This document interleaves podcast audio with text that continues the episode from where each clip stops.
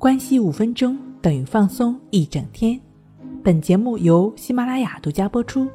我是刘老师，我们的微信公众号“重塑心灵心理康复中心”。今天要分享的作品是：长期顽固失眠，他是用这个方法调理好的。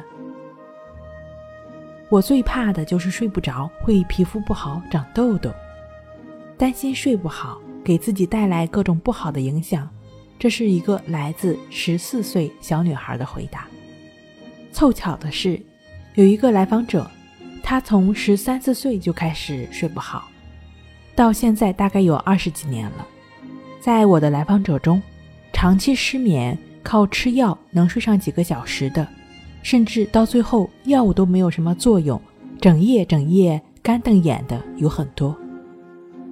有的来访者也会说自己能够睡上四到五个小时，虽然要比一般人的睡眠时间略短一些，并不是长期如此的话呢，也不需要过度担心。即便可能会存在一些困顿，也很正常。只要是白天的状态尚可，都不用太纠结睡眠的问题。很多情况下都是我们对自己的睡眠太执着了，因此不要对睡眠有误区。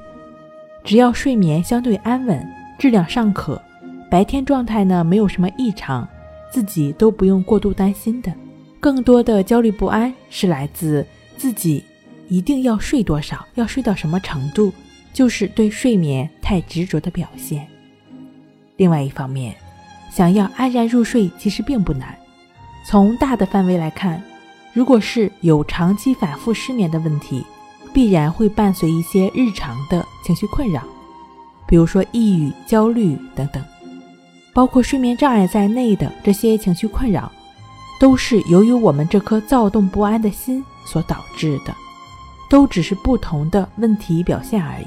也就是说，当你的日常心理状态得到了改善，睡眠也就相应的改善了。那晚上呢，也就能够睡得越来越踏实了。